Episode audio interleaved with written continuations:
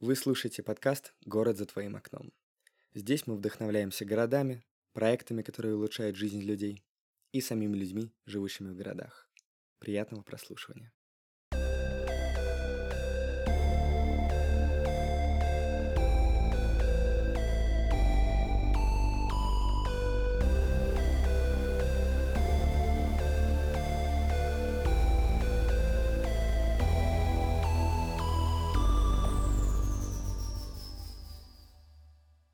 Привет, Маруся. Привет, Тая. Сегодня мы вместе с тобой обсудим про взаимосвязь климата и города и как они друг на друга влияли и продолжают влиять по сей день. Мгм. Давай. Мне очень интересно вообще узнать, что такое микроклимат, узнать, про что ты говоришь более конкретно, потому что, я думаю, есть неочевидные да, влияния, которые мы можем замечать, но не отдавать им отчет.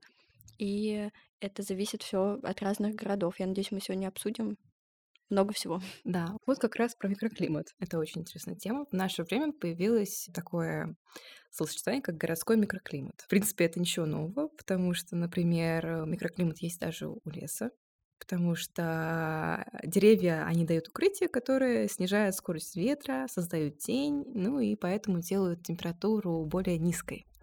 Поэтому можно заметить, если кто-нибудь сейчас вспомнит, то, что в лесу прогуливаться намного прохладнее, чем где бы то еще. То же самое, в принципе, с городами. Но у них немного бывает другой эффект. Это называется городской остров тепла. Ой, это когда в городе теплее, чем в пригороде, да? Или если Да. выезжаешь на дачу и выйти вечером погулять, да, даже в летнее время, очень прохладно, а в городе мы можем там...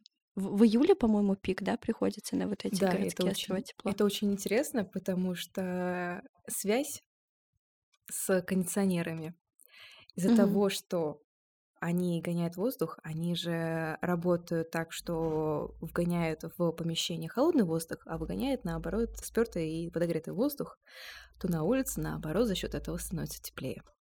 И вот так вот летом у нас, наоборот, пик городского тепла, несмотря на то, что в помещениях холодно. А я думала, что это зависит именно от а, нагрева поверхности. Вот, ну, город же у нас как бы трехмерный, и асфальт, бетон, все это отражается, и это влияет на этот эффект. Или здесь совокупность факторов? Да, это совокупность э, факторов, это, на это влияет э, и теплоемкость, и форма зданий, и плотность застройки, и альбедо, про который я буду говорить дальше, и еще такой фактор, который называется антропогенным.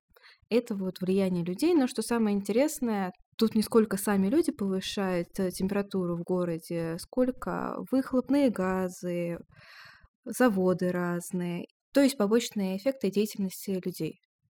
Мгм. То есть получается, что климат, особенно большого города, он может как бы выпасть из климатического пояса. Да, что-то вроде этого. То есть климат влиял раньше на город, но сейчас город создает свой собственный микроклимат и вырывается из вот такого вот влияния. Но вырывается это слишком громко будет сказано. И вот это вот своеволие, можно так сказать, начиналось уже с древности. И сейчас поговорим немного подробнее о первых примерах, которые я считаю хорошими, как вот начался создаваться свой микроклимат городской. Первое — это из Древней Персии прототип, называется парадизы. Ой, как красиво. Да, и самое интересное, что они потом начали играть очень важную социальную роль в структуре общества, потому что они охлаждали территорию вокруг, и там группировалось очень много разных людей. А вот, кстати, ты заметил то, что название у этих садов очень красивое. Дело в том, что оно перекочевало из древнеперсидского в древнегреческий, потом в латынь, а оттуда уже в английский язык. И сейчас в современном английском языке есть слово paradise, что означает рай, а в русском языке есть словосочетание «райские сады». Да, это к слову о том, что когда приходишь в урбанистику, приходится очень много чего узнавать нового и создавать себе целую базу данных из информации истории, урбанистики и не только. Да, Тая мне тут перед записью рассказывала, как она просто штудировала всякие видео по физике и всем э, каким-то еще смежным наукам, связанным с климатом, так или иначе. Я с тобой полностью соглашусь. Иногда кажется, что это бездна, в которой ты ничего не понимаешь, но Вот когда ты что-то рассказываешь, становится гораздо понятнее. Да, кстати, о физике. Это было много лет назад, когда я еще определялась со своим выбором уйти в урбанистику. Я смотрела канал по физике, называется «Физика от Побединского». Немного прорекламируем. И вот там я наткнулась на свою обожаемую просто вещь, называется бадгиры. В Древней Персии они называются бадгиры, а в Древнем Египте они назывались малькафы. И это специальные постройки, которые охлаждали здания. Кстати, они до сих пор используются на нынешних э, территориях Древнего Египта и Древней Персии, потому что очень сложно охлаждать большие здания. Современные кондиционеры с этим не справляются. То есть это какая-то особая форма здания? Да, это специальные были башни, которые построены по принципу каминного эффекта. То есть, э, во-первых, было очень важно математически рассчитать, где их э, нужно было расположить, чтобы улавливать каждый поток ветра. Поэтому таких башен вокруг здания могло быть от двух до восьми. Оно было устроено как колодец, и с помощью вертикальных желобов оно всасывало внутрь себя холодные потоки воздуха и выталкивало спертый воздух. Ветроуловители такие. Да, это как раз-таки вот э, перевод малькафов значит улавливатель ветров. И что самое интересное для меня было таким шокирующим фактом, что с помощью этих архитектурных сооружений даже получалось сохранить в этих регионах лед, и он не таял.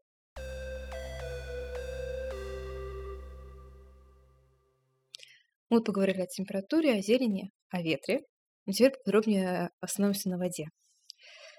Первым интересным таким кейсом, который хочу разобрать, это про то, что в городах туман образуется намного чаще. И это связано с тем, что в городах очень много осадков и пыли из-за деятельности производства, машин, выхлопных газов. И пыль работает как некий такой конденсат. Она вокруг себя собирает частички воды, поэтому в городах туманы гуще, а из-за того, что нет нормального потока ветра, туманы просто некому рассеивать. Поэтому в городах они и гуще, и чаще, и медленнее рассасываются. Я слышала, что это еще очень интересный эффект, зависящий от планировочной структуры, опять же, города, такие сложные слова. А, например, а, Москва и Париж, вот они схожи по радиальной структуре, и получается тепловое ядро находится в центре города, о чем мы и говорили, да, за счет зоны плотной застройки да. зачастую высотный. И получается, воздух здесь уходит наверх, а на его место притягивается воздух из пригорода. И вроде бы это должен быть хороший эффект, такой природный механизм самоочищения, можно сказать, но в Москве за счет этого притягиваются туманы, и они как раз вот больше опоясывают Москву именно в тех местах, где у нас главные аэропорты. Мало того, что за счет этого эффекта притягиваются туманы, так из-за этого еще в городах чаще образуются грозы. О, то есть это не миф, да? Нет, это не миф. Это действительно так.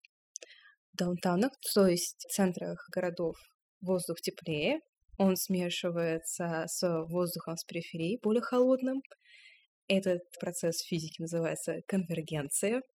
Вспоминаем как у нас образуются грозы, как раз-таки из-за смешения разных воздушных масс, разной температуры. И, пожалуйста, получаем то, что в городах у нас чаще грозы. Я э, видела интересные исследования по поводу монгольского ига, которое связано с климатом. А сейчас объясню немножко. Вот а, во время Чингисхана, то есть это где-то 1155 год, в Монголии была достаточно долгая засуха. А, десятилетняя засуха. И в этот период у кочевников кончаются кормовые ресурсы, а, что приводит к конкуренции, между усобицам. И в этот момент, наверное, за счет своих военных заслуг Чингисхан как раз побеждает своих соперников, а после чего происходит 15-летний период как раз с влажностью выше средней по региону в этот момент. И получается, что высокий урожай травы, ситуация как бы выравнивается, и э, происходит рост поголовья лошадей. Поэтому, возможно, если бы не климатические условия, то на э, там князей Древней Руси даже в тот момент не смогли бы напасть, и не смог бы Чингисхан собрать это войско. Мне показалось это очень интересным фактом, потому что ты вроде никогда не задумываешься о таких вещах, а они даже могут быть связаны с климатом. Да, кстати, ты мне напомнила, там тоже было исследование, объяснение э, эпидемии чумы. Там тоже связывали с тем, что изменение климата привело к тому, что грызуны мигрировали, главный распространитель, ну, одни из главных распространителей чумы, и они мигрировали в Европу, и из-за этого случилась эпидемия. То есть вот как, казалось бы, что-то такое ежедневное, климат и климат но оно может кардинально менять историю. Да, ну то есть мы, наверное, там думаем, когда о об арктических городах, да, мы понимаем, что это очень сильно влияет на экономику города, на какую-то занятость, да, население тоже, надеюсь, мы сегодня об этом поговорим.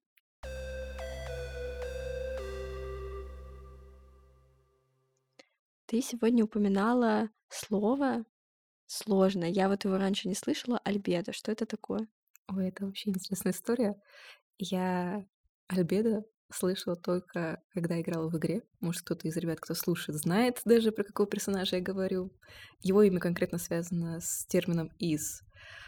А, Алхимика. Алхимик. Да, ага, алхимия. алхимия, да. Конкретное имя этого персонажа связано с алхимией, но мы будем говорить про термин, который связан с физикой. Ребята, я долго готовилась это. Так вот, сначала что это такое? Альбедо — это отражательная способность поверхности. Запомним. Темные поверхности имеют более низкий альбедо и поглощают больше тепла. Угу. И вот за счет этого, потому что в городах больше темных поверхностей, город поглощает больше тепла, больше энергии и нагревается. Вот в Греции, например, есть город с белыми стенами. По-моему, если мне память не изменяет, это Урана... Уранополис. Уранополис, извините. Да. А я думала, что в Греции, в принципе, архитектура белокаменная. В Греции, да, в принципе, из-за материалов, кстати, на это тоже влияет климат. В Греции, в принципе, из-за материалов такая архитектура, но она и влияет на охлаждение зданий. Она меньше нагревается. Она месте. меньше нагревается, да. Как раз-таки из-за эффекта альбедо. Вот тоже, чем больше вы знаете и помните, напоследок снова повторю, высокая альбедо означает высокую отражательную способность, поэтому на поверхности поглощается меньше энергии. Низкая альбедо означает низкую отражательную способность, поэтому на поверхности поглощается больше энергии. А персонаж из игры, получается, вообще здесь лишний, он не связан. Персонаж из игры Единственное, что у него связано с альбедом из физики, это то, что он светловолосый, и у него черные и белые элементы в одежде. А так, скорее, он больше связан с алхимией, потому что он и по сюжету игры является алхимиком. Прикольно, прикольно. Слушай, наверняка архитектура зданий очень часто подстраивалась под климатические условия. Да. И в целом, не знаю, в какой-нибудь харте нового урбанизма сейчас тоже прописано, что все, что мы планируем, хотим построить, оно должно отражать и вписываться в климатические условия, исторический контекст и прочее города. А расскажи, пожалуйста, какие-нибудь примеры зданий, возможно, конкретных или каких-то направлений в архитектуре, которые учитывают климатические особенности.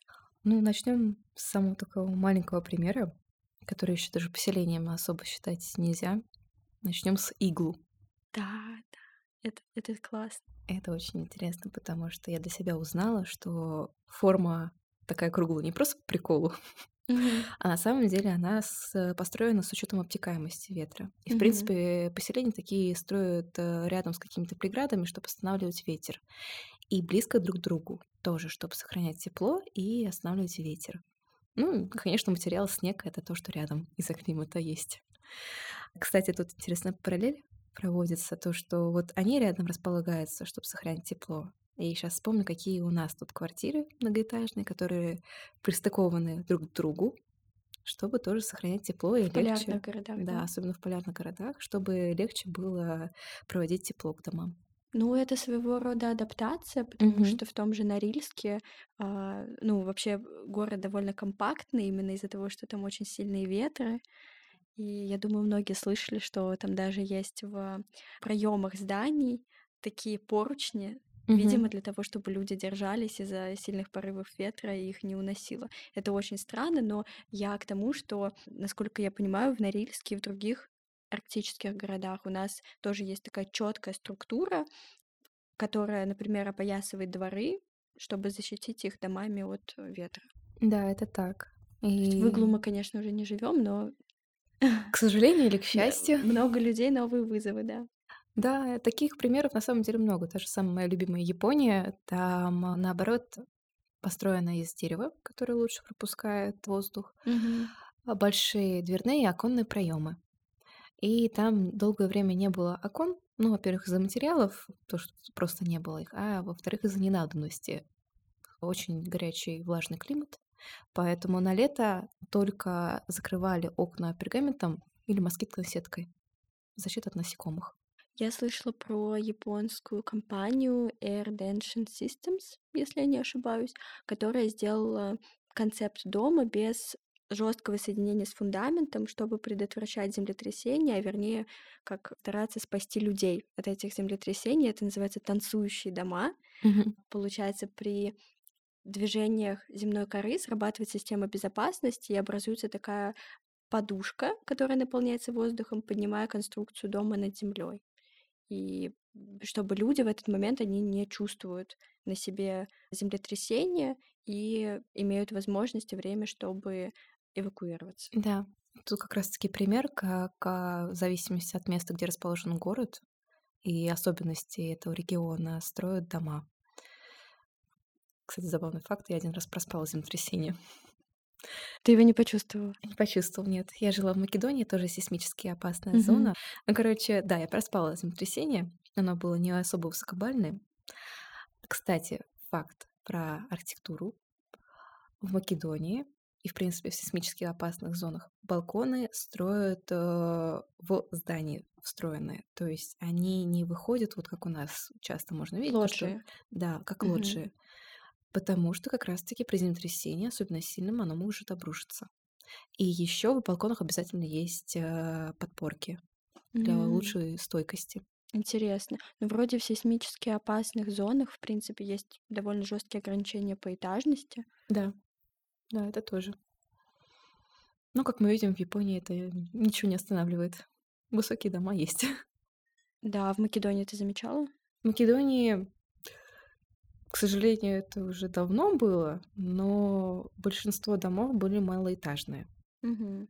В методичке, которую ты скидывала, там было какое-то здание на Бали, Мгм. которое было построено в начале XVIII века, и это какой-то дом, ну как бы это деревянное здание, но вокруг него находится вода, А, да, и там вот интересный эффект Да. за счет этого, потому что он как бы оно проветривается, а еще на Бали первые этажи часто они не закрыты ни да, стеклом, да. ничем. Это часто такая восточная архитектура. Во-первых, много источников, то, что я говорил про римские виллы и про персидские сады. Вообще персидские сады это стали чуть ли не очень важным таким социальным конструктом, важнее, чем твой дом, потому что там собиралось очень много людей за счет того, что охлаждалось. То есть это как современное понятие общественного пространства. Да, да, да. Потому что, соответственно, людям стало там комфортнее находиться за счет климатических условий. А Какая вообще там температура была? Ой, я это нигде не нашла, но раз людям было там комфортно находиться, то явно не 30, не 40 градусов. А, то есть обычно, ну вот. Да, обычно. То есть за счет водоема это очень хорошо охлаждалось. мгм. То есть то же самое, вот эти вот арабские здания, они очень такие резные. То есть очень много дырочек. Вот арабская архитектура, она такая аккуратная, резная, чтобы она была лучше продуваемая. И там тоже очень важно это фонтаны, сады Да, и зелень. я не Да. задумывалась о том, что это из-за продувания и А кондиционирования. это иногда, я так заметила, то, что иногда архитектура, она даже не учитывает климат, она просто интуитивно делается. Вот люди так чувствуют, что так будет лучше, и они так делают. И только потом уже приходит какой-то умный дядька или тетка, которые такие, ага, это сделано с учетом вот этого. Вот поэтому На самом деле так. это резьба для красоты, да, для Да, на самом деле, эффекта. да, просто люди очень любят иногда усложнять все это, просто потому что кто-то додумался до этого интуитивно, а потом все такие, а сейчас мы придумаем очень сложную математическую формулу, почему это так сделано. Но это хорошо, если можно Да, доказать с помощью да, формулы. да. Потому что, возможно, эти эффекты не такие уже большие, да, Мгм. и лучше сделать открытый первый этаж, да, для Мгм. кондиционирования, а не Вот, резьбу. кстати, э, про сады. То есть это сейчас говорят про то, что это первый микроклимат или это вот зачатки такого вот формирования климата. А на самом деле это просто копирование оазисов пустыне. Это тоже создание своего микроклимата за счет водоемов и зелени. Но в городах уже. Но в городах уже так, оккультуренный, так скажем, оазис. А город — это уже оазис, который разросся до ненормальных размеров. Да. Но интересно, что все об этом говорят, что городская климатология появилась на самом деле раньше, чем э, прогноз погоды. Прогноз погоды это примерно 100 лет назад, а примерно 200 лет назад как раз был зафиксирован первый вот остров тепла в Лондоне. Еще хотела сказать по поводу вот городских островов тепла, что для меня было удивлением, когда я поняла этот эффект. Получается, поверхности городские нагреваются, воздух логичным образом должен подниматься наверх. Но из-за того, что также очень сильно нагреваются крыши, получается такой эффект компенсации, и все загрязнения, все отходы, которые у нас есть, они именно остаются из-за того, что они не могут подняться выше теплого воздуха из-за нагревания крышами, он остается именно в зоне нашей активности. Да. И это супер большая проблема. Я так понимаю, что именно вот озеленением это пытаются решить, возможно, какими-то климатич... как это называется, в общем, архитектура, которая регулирует климат. Мгм. Вот. Для России это не очень популярно. Единственное, что у меня приходит в голову, это новые города в Арабских Эмиратах, где пытаются сделать такие э, тоже островки уже с новыми Да, и- технологиями.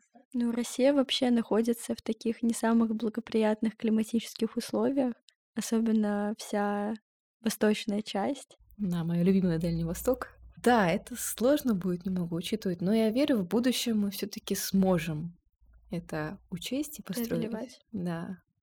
Может быть, э, если сейчас, особенно в холодных регионах, такое сложно сделать так, чтобы люди там действительно оставались и чувствовали себя комфортно, там же у нас же есть такое понятие, как длинный рубль раньше было. Как раз-таки люди, которые ездили на Дальний Восток зарабатывать, из-за условий там была опасность здоровью, поэтому платили больше.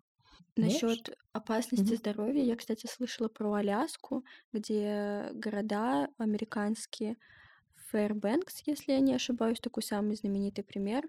Город расположен в межгорной котловине как раз, и осваивался он по реке, соответственно, и это очень влияет на качество воздуха и уровень заболеваемости именно респираторными болезнями. То есть в целом это не самое благоприятное место для проживания Мгм. человека, но при этом, ну вот в Америке сейчас пытаются как-то с этим еще решать этот вопрос. Вот у нас, наверное, даже более благодаря советским планировщикам более удачная сложилась ситуация. Ну да, надо помнить просто то, что человек, он хотя и приспосабливается ко всему, чему можно, но все равно есть зоны, в которых он просто не может жить. Поэтому либо это мы будем оставлять на будущий урбанизм, либо Это кажется мы, эволюцию. да. Да.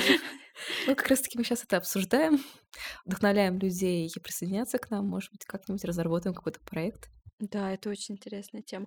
Как раз моя любимая тема в Канаде и в некоторых скандинавских странах устанавливают подогрев под дорогами.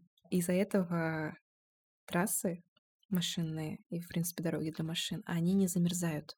То есть это уже меньше аварий, меньше аварийных ситуаций и намного безопаснее становится. Это для холодных городов сделано специально, с Мгм. учетом их климата. Я слышала, что в Финляндии, чтобы бороться с каким-то негативным воздействием климатических суровых условий на человека, помимо всем известного факта, что дома разукрашивают, они яркие, красивые, там в административных зданиях распыляют аромат кофейных зерен, и считается, что это очень хорошо влияет. И это так странно, Ой, но интересно. это прикольно. Не знаю, я люблю кофе, поэтому мне понравился этот факт. Согласна. Кстати, вот про пыль и осадки в городах. Ну, один из трендов это не только озеленение, но и вынос, например, заводов за территорию города. Мгм. Чем еще опасна такая ситуация в городах? Вот как раз-таки поговорим об эффекте каньона, городских каньонов. Дело в том, что такая вот высотная постройка, она образует, как вот у нас есть природные каньоны. То есть это, например, дорога длинная, да, Да. и по обе стороны высотные постройки. Именно. Мгм. И вот э, как раз-таки два эффекта она имеет. Во-первых, то, что солнцем солнечные лучи могут не дотягиваться, в принципе, до этой дороги, и там холодно. Второй эффект — это то, что они втягивают ветра, поэтому можно очень часто наблюдать то, что вот заворачиваешь за угол, и тебя сдувает просто. А Вот, кстати, из интересных примеров, которые могут это показать, это центральная улица Квинс-Роуд в Гонконге или седьмая авеню вокруг Таймс-сквер в Нью-Йорке. Мне кажется, если э, кто-то из наших слушателей когда-то встречался с таким эффектом, они могут даже сказать какие-то улицы в Москве или в других городах, в которых тоже такое наблюдается часто. Ну, то есть это даже негативный эффект, что плотная такая застройка неправильная, она как бы блокирует, э, ну, в случае Гонконга, наверное, какие-то бризы с океана, Мгм. а здесь тоже неправильная циркуляцию воздуха. Да, воздух должен циркулировать, и должны уходить осадки, пыль, мелкие другие частички, чтобы был нормальный обмен воздуха, воздушных масс, температуры. Интересный пример. У нас есть города, которые построены с учетом розы ветров, и они северные, чтобы как раз-таки не заледеневали так быстро. В Москве есть пример Северной Чертаново. Район экспериментальный. Я долго буду еще про него рассказывать, потому что я в него влюбилась. Я там потеряла свой браслет, ну ладно. Он экспериментальный, и там один из вот этих вот пробных моментов был как раз-таки постройка зданий с учетом розы ветров. И долгое время это действительно сохранялось, но сейчас, точнее как сейчас, уже давно, но построили новое здание, авеню. Оно огромное, оно нарушает розу ветров, и вот, пожалуйста, когда мы ходили на исследование этот район зимой, в декабре, мы прочувствовали, что такое сильный ветер. Наверное, эффект розы ветров также должен учитываться как раз в том, что ты сказала, это вынесение промышленных каких-то зданий и заводов за черту города. То есть это же тоже важно, как именно выбросы циркулируют Да. и куда они попадают. Да, в некоторых городах это действительно так сделалось, потому что это очень важно. Ну, у нас тоже были примеры, когда наоборот строились без учета и раковые заболевания, другие респираторные заболевания. Поэтому это очень важно, как минимум для здоровья людей. Ой, кстати, в том же Норильске была же примерно похожая история, потому что в начале, когда появились в 90-е, наверное, или в начало 2000-х вот эти мониторинги выбросов, которые негативно влияют на окружающую среду, по-моему, Канада заметила, что у нас именно из Норильска попадает множество отходов завода на Аляску, и они попросили, вернее, даже надавили на Россию, чтобы эти трубы отрезать, сократить их, и поэтому весь объем выбросов он направился в сам город.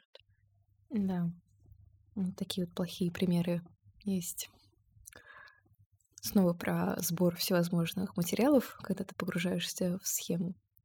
Несколько дней назад я наткнулась на видео про торнадо. Тема, конечно, не особо такая популярная для России, но для Америки популярная. И, в принципе, если мы хотим учитывать разные климатические условия, то надо поговорить и об этом. Дело в том, что я, проч... я узнала для себя, что есть распространенный миф, что торнадо не задевает крупные города, особенно в центре городов. И оказывается, это неправда. Просто в Америке именно зоны, которые подвержены торнадо, там довольно-таки неплотно распространены города. Поэтому шанс того, что до них дойдет торнадо, очень маленький. Но были примеры, когда торнадо доходили до зданий и даже до небоскребов. Это в Сан-Франциско было или н- нет? Мне кажется, я н- натыкалась на такую историю. Окей. Это вот Оклахома, штаты, Канзас. То же самое вспомним по волшебнику из изумрудного города. М, да, точно, вы вспоминали Да. этот мультик. Кстати, да, я тоже вспоминала, что один из первых фильмов, который изображал торнадо, это как раз-таки старая экранизация «Волшебника из изумрудного города». Это удивительно. Но ты так до конца и не поняла, было ли это съемка реального торнадо. Да, я без понятия. Но интересно, это можно даже посмотреть. Здания, небоскребы, то, что я упоминала, в которые ударил торнадо. Дело в том, что они могут выставить его, но вот э, стеклянная поверхность и, в принципе, поверхность здания и все, что внутри, оно разлетится по городу, все.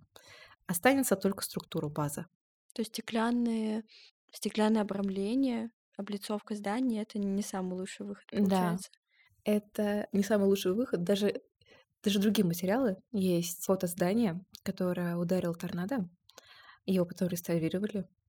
И там до сих пор видно кусок, который отломал торнадо, потому что себе. используют. Да. Мгм. И там прям такой кусок. Да, конечно, погода и климат вносят свои коррективы. Да, поэтому хоть человек и вошел в ту эру, где он может на это как-то влиять, но нам все равно надо учитывать, что природа нам твердит. Я сейчас как раз наткнулась на небоскреб Тайбэй в Тайване. и здесь написано, что в нем какая-то особая технология поглощения сейсмических толчков используется, и поэтому это считается чуть ли не самым безопасным а, небоскребом в мире. Да, это интересно, как вот очень часто пишут именно про здания, которые против сейсмической активности построены. Мгм. Когда я наткнулась на эту тему с торнадо, меня заинтересовало, а есть вообще какие-то проекты, которые учитывают вот, э, Предотвращают, да. да,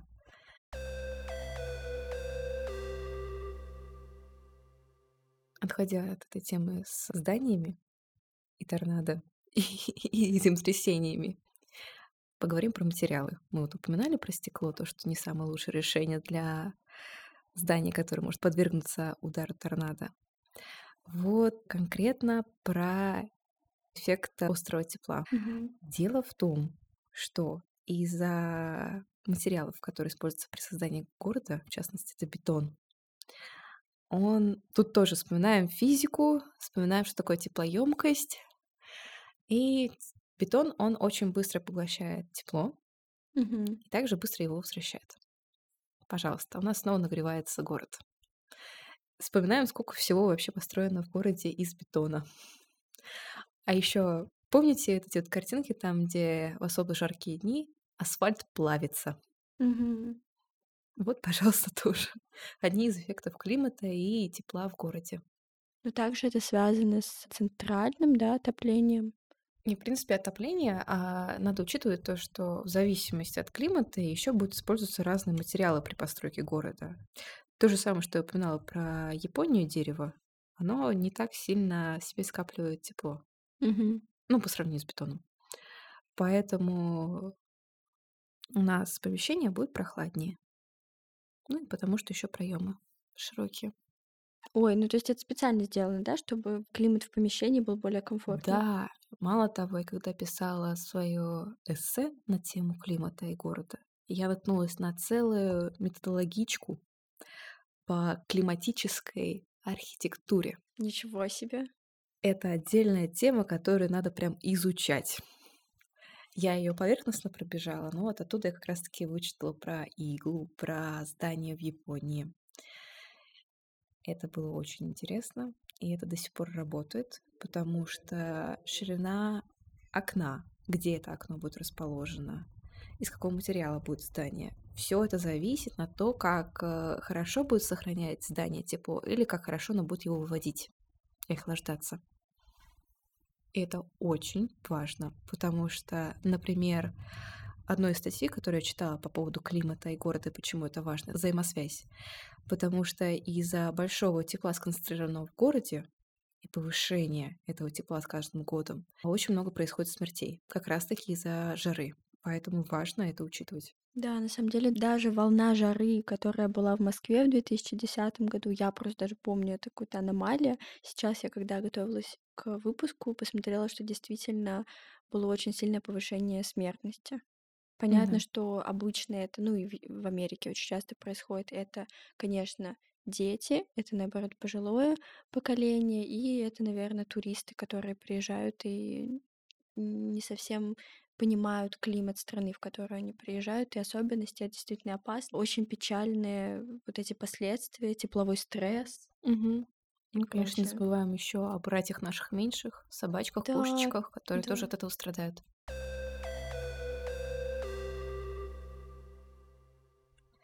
Грозы, торнадо, землетрясения, все обсудили. Не обсудили только снегопады и ливни. Вот про снегопад у меня, к сожалению, не готово. Тут я ничего не могу сказать. Если что, присылайте свои варианты. Как вы думаете, снегопады на что-то влияют? Или как город влияет на снегопады? Будет очень интересно почитать и послушать. Это вот обмен знаниями. У меня будет часто звучать фраза «чем больше ты знаешь». Или как я люблю говорить на английском «the more you know». Вот. А, дренажная система. Это что касается дождей. Во-первых, вода, вспоминаем, что это губка по поглощению энергии в теплые периоды. И потом постепенно она высвобождает ее в холодные периоды. Вспоминаем, как мы купаемся на озерах, реках Мгм. летом, что происходит. В городах э, с эффективными дренажными системами меньше поверхностных вод, поскольку дождевые осадки или паводковые воды быстро удаляются, в результате чего городская территория быстрее нагревается и охлаждается. В городах без эффективной дренажной системы температура будет повышаться, понижаться более постепенно. В России хоть с ливневками очень плохо. Я слышала, что у нас какие-то стандарты еще советские остались, и они довольно-таки, ну, серьезные, потому что при проектировании улиц там что-то типа 100 миллиметров осадков я должна выдерживать. Ну, это именно я в сторону отсутствия наводнений, скорее говорю. Вот, хоть у нас вроде как с этим системы не справляются, но при этом есть хорошие нормативы, которые было бы здорово учитывать. Ну, в Советском Союзе много чего расписывалось по нормативам, до сих пор это немного работает и где-то даже спасает нас. Надо к этому немного вернуться, только более реалистично смотреть, потому что сейчас больше информации и больше возможностей это делать. Получается, мы сегодня затронули очень много интересных тем. Мы поговорили, как климат влиял на формирование древних городов. Мы посмотрели, какие инструменты использовались в те времена и как они трансформировались настоящем. Мы поговорили о том, как сейчас город влияет на климат, который да. нас окружает. Вот. Я очень. нагрузила очень сложной терминологии. Мы узнали, что такое альбедо, в конце концов. Да. Вспомнили, что такое теплоемкость и как формируются грозы. На этом подходит к концу наш подкаст. Да. Я надеюсь, я не сильно загрузила разными терминами. Мы пойдем смотреть волшебника в изумрудном городе. Да, Старый фильм. Советуем посмотреть, посмотреть на первую фиксацию торнадо. Не знаю, реальные или нереальные, вы об этом узнаете, надеюсь. Большое спасибо, что слушали. Подписывайтесь на «Город за твоим окном» на всех доступных платформах. Слушайте нас, пишите комментарии, конструктивную критику. Всем пока.